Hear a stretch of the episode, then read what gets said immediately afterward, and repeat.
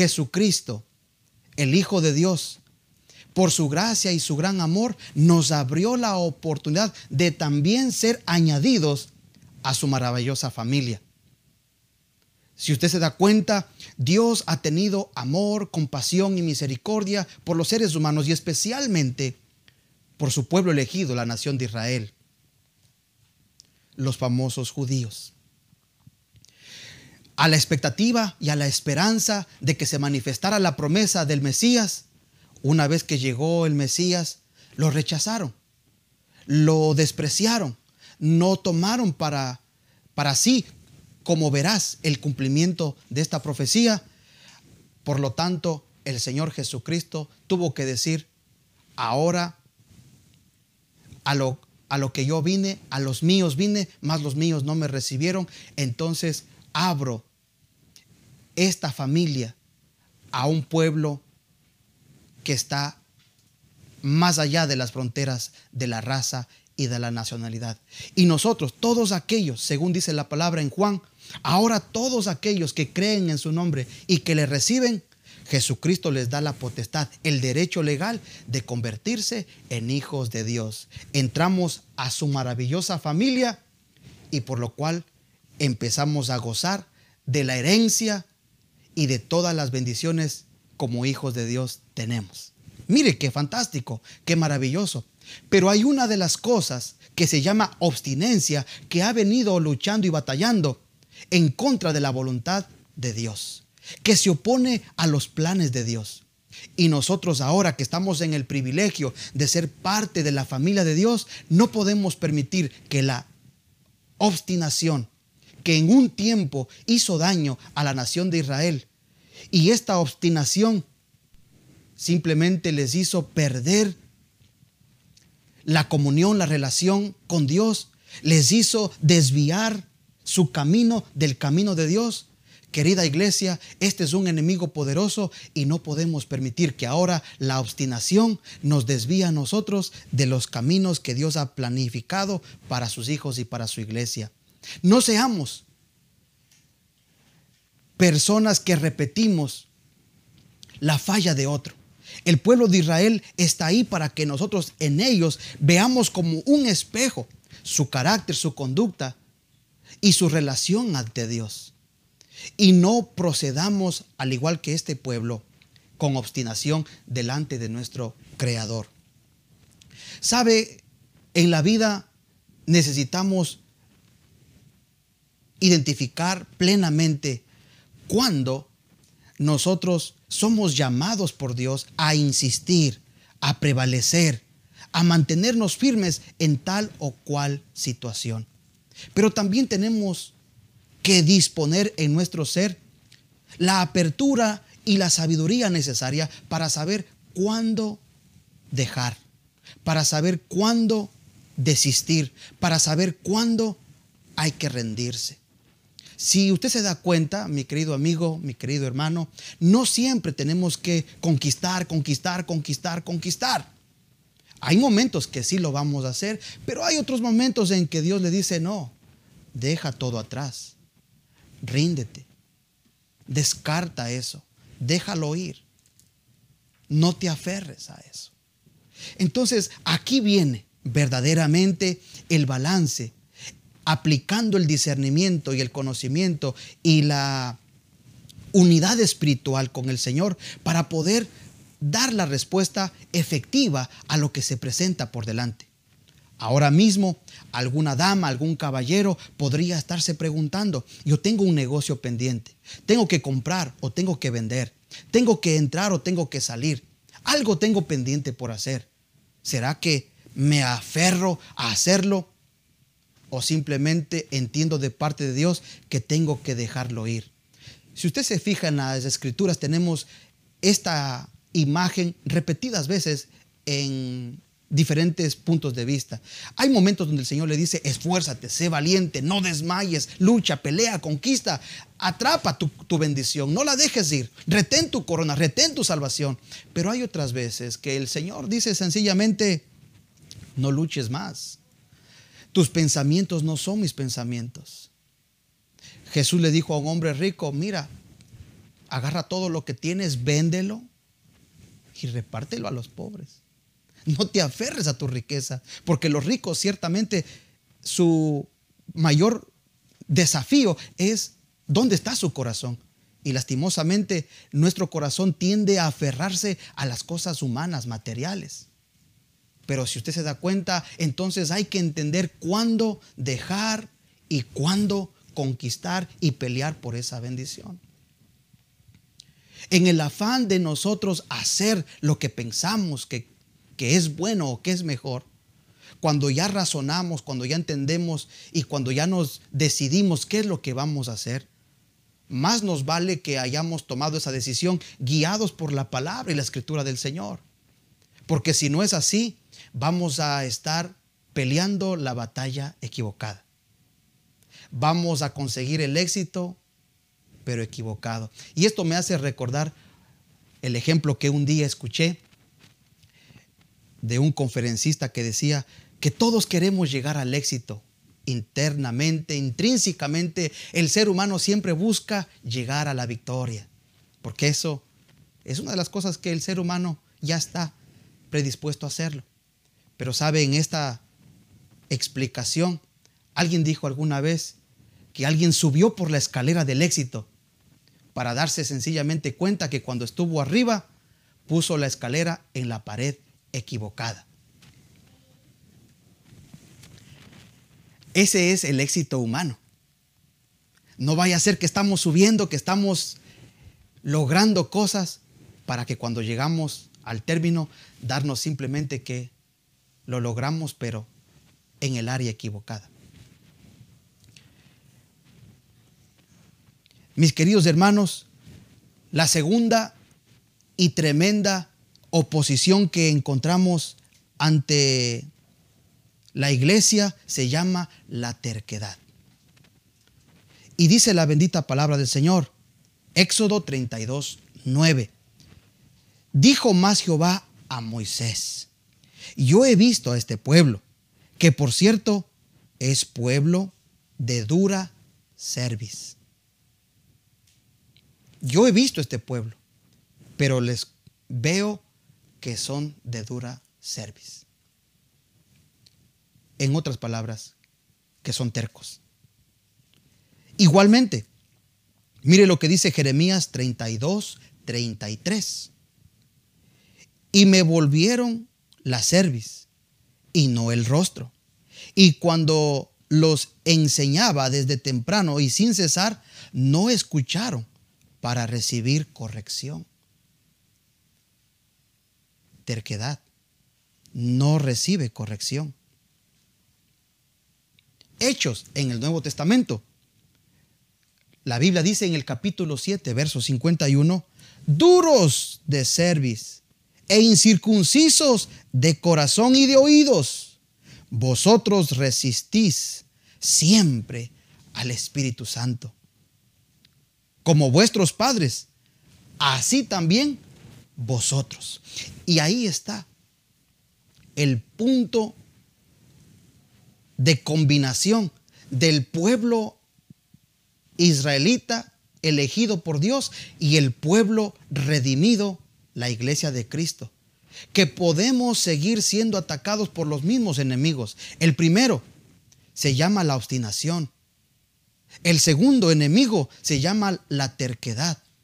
Cuando ya sabemos que estamos mal, cuando ya sabemos que no funciona, cuando ya sabemos que estamos equivocados, ¿Qué es lo que vamos a hacer? Vamos a seguir en el error, vamos a seguir en la equivocación, vamos a seguir haciéndonos, dicen en mi país, por ejemplo, los de la vista gorda. Vamos a seguirnos haciendo los sordos, vamos a seguir haciéndonos los que pretendemos que no pasa nada. Oiga, y esto es tremendo. En muchas ocasiones con el deseo y el gozo de ayudar, de servir, de, compartir algo. hemos conocido personas que Después de que estamos tratando de brindarles nuestro cariño, nuestro amor, nuestro servicio, nuestro ministerio, simplemente dicen, no, no necesito, estoy bien, tranquilo. Pero en el fondo sí necesita ayuda. En el fondo está desesperado por salir de una, de otra circunstancia o, o, situación. Pero sabe, hay gente que rechaza el ser ayudado. Hay gente que prefiere maquillar su condición. Me hace acordar la historia de, quizá ustedes recuerdan, Naamán también. Un hombre que por fuera era muy elegante, muy perfumado, muy pomposo, muy bien vestido. De paso era un, militar y tenía que estar con su, con su traje impecable pero nadie sabía lo que había detrás de ese traje. La piel de Naamán estaba podrida. La Biblia dice que tenía una enfermedad llamada lepra. Y por consiguiente, internamente, este hombre no solamente se pudría físicamente, sino espiritual y emocionalmente. ¿Cómo estamos nosotros? ¿Estamos viviendo en terquedad? Aún sabiendo que estamos en estas condiciones, en esta magnitud, pretendemos que todo está bien. No damos un paso para darnos cuenta que necesitamos ayuda. ¿Cómo estamos nosotros? ¿Estamos viviendo como sabios o estamos cayendo en la terquedad, que es el segundo enemigo de la iglesia. El tercero se llama rebelión. Usted ha escuchado mucho esta palabra y a veces en la casa los papás les llaman a los hijos rebelde. Cuando su hijo no quiere obedecer, cuando su hijo no quiere comportarse, cuando las personas no quieren someterse de una manera voluntaria, correcta y pacífica, entonces se llama a esto rebeldía. Porque pudiendo hacerlo, porque debiendo hacerlo, simplemente no lo quieren hacer, porque se sienten atacados, se sienten menospreciados, piensan que la autoridad es para oprimir, para mantenerles subyugado y tienen quizás un entendimiento un tanto negativo de la autoridad y todo lo que representa autoridad, entonces lo toman de una manera negativa, de una manera en donde solamente les produce y les provoca oposición, oponerse, aunque sea para su bien, pero no lo toman. Y quizás algunos dicen, sí, es verdad, pero no lo voy a hacer. Había una ocasión, una persona que estaba siendo corregida y le estaban diciendo, por favor, siéntese y no quería sentarse. Por favor, siéntese. No, no me obligue, no me, no me permita, no me obligue a que lo castigue. Siéntese. Oiga, y no hacía caso y estaba rebelde y estaba luchando por no someterse, por no obedecer, por no dejarse, entre comillas, mandar. interiormente decía, no voy a someterme, yo no voy a obedecer, yo no voy a ceder. Y eso, mis queridos hermanos, simplemente se llama rebelión. Hasta que finalmente tuvieron que doblegarlo de una manera drástica, una manera fuerte, con castigo. Lo lograron que se sentara. Una vez que estaba sentado, dijo, ustedes me han hecho sentar físicamente, pero en mi interior yo todavía sigo parado. Mire qué impresionante es la rebeldía y la rebelión, que nos dice justamente aquí la palabra del Señor. Y especialmente hay una rebelión especial porque es una rebelión contra Dios y que eso es lo que le quiero mostrar. Vamos a irnos a la palabra. Si usted tiene su Biblia, me gustaría que por favor me acompañe. Y quiero que veamos la palabra del Señor en Isaías capítulo 1, versículo 5. Isaías capítulo 1, versículo 5. Así nos dice la palabra del Señor.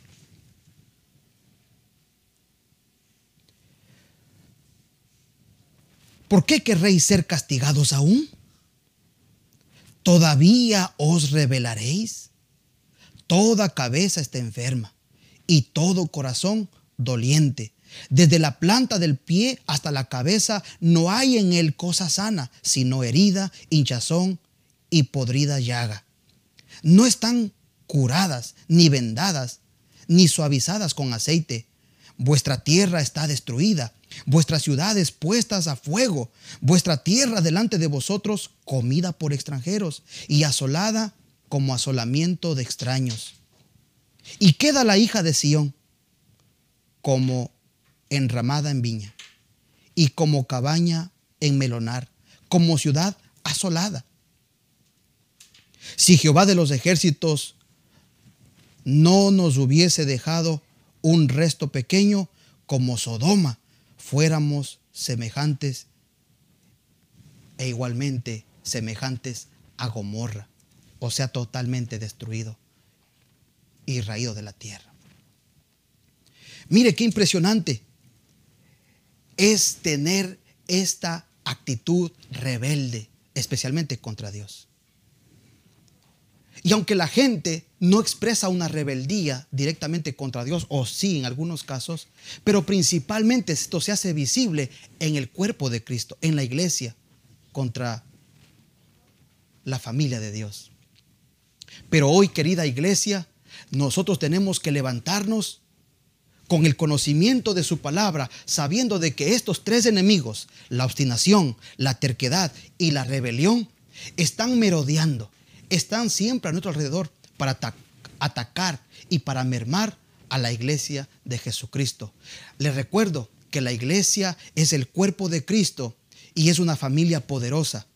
Y el Señor nos dio promesas de victoria, nos dio promesas de ser más que vencedores. Simplemente tenemos que resistir, tenemos que hacer el aguante, tenemos que prevalecer hasta el final Lógicamente, cuando el Señor está con nosotros, nada puede atacarnos, nada puede perturbarnos. Y usted y yo no podemos permitir que estos enemigos de Dios nos influyan para mal, nos influyan a perder nuestra senda, nuestro camino, nos influyan para que nos desviemos de la voluntad y del propósito de Dios. No permita, querida iglesia, que la obstinación entre a su mente y entre a su corazón, sino que usted combata con la humildad, sabiendo de que la obstinación es una postura en donde a usted no le deja tomar la decisión correcta. ¿Vamos a tomar decisiones? Claro que sí, pero esas decisiones tienen que ser basadas a la palabra y a la guianza espiritual de Dios. Una vez que tomamos la decisión, es verdad, estamos muchas veces a la dispensa de podernos equivocar. ¿Qué pasa cuando nos equivocamos? ¿Qué pasa cuando no acertamos en una decisión? Hay personas que pueden decir, pastor, yo oré, yo ofrendé, yo hice lo, lo, posible por ayunar, vigilar, pero aún así tomé una mala decisión. No salió como yo pensaba, como yo quería. Bueno, el segundo enemigo está ahí para, para tratar de atacarte, que es la terquedad. Ya tú te diste cuenta que fallaste, fracasaste, tomaste una mala decisión. Está bien.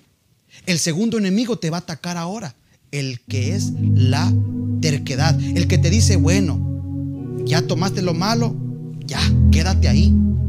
Ya no te retractes, ya déjalo así. El tiempo lo olvidará. Pero ¿sabe qué? Usted y yo hemos experimentado que el tiempo no borra ni quita nada. El tiempo lo único que hace es profundizar las heridas y posponer cosas que tarde o temprano tendrán que salir a la luz.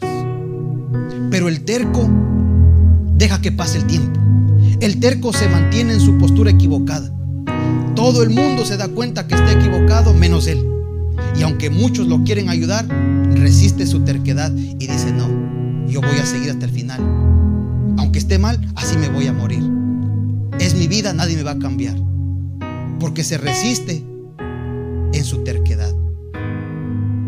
Y el tercer enemigo es la rebelión. Cuando ya experimentó que tomó la mala decisión. Cuando ya la terquedad se enraizó en su vida, cuando ya se dio cuenta que realmente fracasó, no le fue bien, pero como no quiso dar un paso al costado, como no quiso tampoco reivindicarse, no quiso pedir perdón, no quiso reconocer su falta, su, su error, entonces igualmente lo único que empieza a hacer es a sacar todas las cosas desde su herida. Todo lo que habla, todo lo que dice y todo lo que hace, lo hace con rebelión. Porque así es la persona rebelde. Así es la rebelión de terrible. Porque sabe que se va a morir, pero no se quiere ir solo, sino que se quiere llevar unos cuantos con él a la muerte. Por eso Satanás se le conoce como el padre de toda la rebeldía. Él es el primer rebelde. Y ese espíritu malicioso, malvado y perverso, no podemos hacerlo parte de nuestra vida, no podemos dejar que, que forme parte de nuestros hábitos ni de nuestras actitudes. Debemos rechazar frontalmente toda rebelión. ¿Sabe? Satanás se rebeló contra Dios, contra los planes de Dios, contra la voluntad de Dios. Y ahora, ¿qué es lo que hace Él? Él sabe que va para una condenación eterna. Él sabe que ya no hay arrepentimiento para Él. Él sabe que ya no tiene otro camino, no tiene otra opción y que Dios lo condenó a pagar su rebeldía en el infierno. Pero Él no está contento de irse él solo. Él va a seguir luchando para llevarte a ti con Él. Él no gana nada llevando gente al infierno, pero ese es el espíritu de la rebeldía que se goza en la maldad. Mientras que el espíritu de Dios se goza en la bondad, el espíritu del mal las tinieblas y especialmente Satanás, que es el rebelde por excelencia. Él se goza haciéndote que fracases, rodeándote en primer lugar de este espíritu de obstinación, de este pensamiento obstinado. Después te manda la terquedad para que te aferres, para que te atornilles a una vida improductiva, a una vida ociosa, a una vida sin fruto. Y ya cuando estás fregado, cuando ya estás en el piso y en la lona, te remata mandándote la rebelión, su propio espíritu maligno, para que a pesar de todo, en vez de levantar tus ojos a Dios, más bien empieces a blasfemar contra el que te creó y el que te ama. Es impresionante que de la boca de la gente salga blasfemia, contra Dios, su creador, su Padre. Es increíble, pero es que es la rebelión que está dentro de ellos. No permita, sino más bien rechace. Dobléguese ante Dios. La mejor, el mejor antídoto para no permitir que ni la obstinación, ni la terquedad, y peor la rebelión entren en su vida, es mantenerse manso y humilde de corazón es mantenerse con las manos abiertas para servir a la gente. Una vez que usted se empieza a cruzar de brazos, una vez que usted se empieza a acomodar, una vez que usted se empieza a, sentir cómodo y confortable, empezamos a retroceder y empezamos a dejar que estos enemigos de la iglesia nos maniaten, nos tapen la boca, nos aprisionen y finalmente nos esclavicen. Pero hoy Dios tiene palabras de libertad. Hoy Dios tiene palabras de liberación. No importa si tú fuiste obstinado, terco y rebelde, ahora Dios te ama y quiere romper las cadenas de tu vida. Oh, eso quiere decir que aún el rebelde tiene una oportunidad. Sí, mientras estemos en este tiempo de gracia, usted tiene la oportunidad de salir de la obstinación, de dejar la terquedad y romper las cadenas de toda rebelión, porque tú eres un hijo de Dios. Ay, pero yo he sido obstinado, pero eres un hijo de Dios. Ay, pero yo he estado viviendo tercamente, pero aún así eres un hijo de Dios. Ay, pero yo yo creo que ya no puedo hacer nada porque he sido rebelde, he blasfemado contra Dios. No digas lo que Dios no puede hacer. Porque para Dios no hay nada imposible. Aunque haya sido obstinado, terco y rebelde, para Dios no hay nada imposible. Si solamente abres tu corazón, te arrepientes de todo tu corazón y le permites a Dios que te liberte, Él ciertamente hoy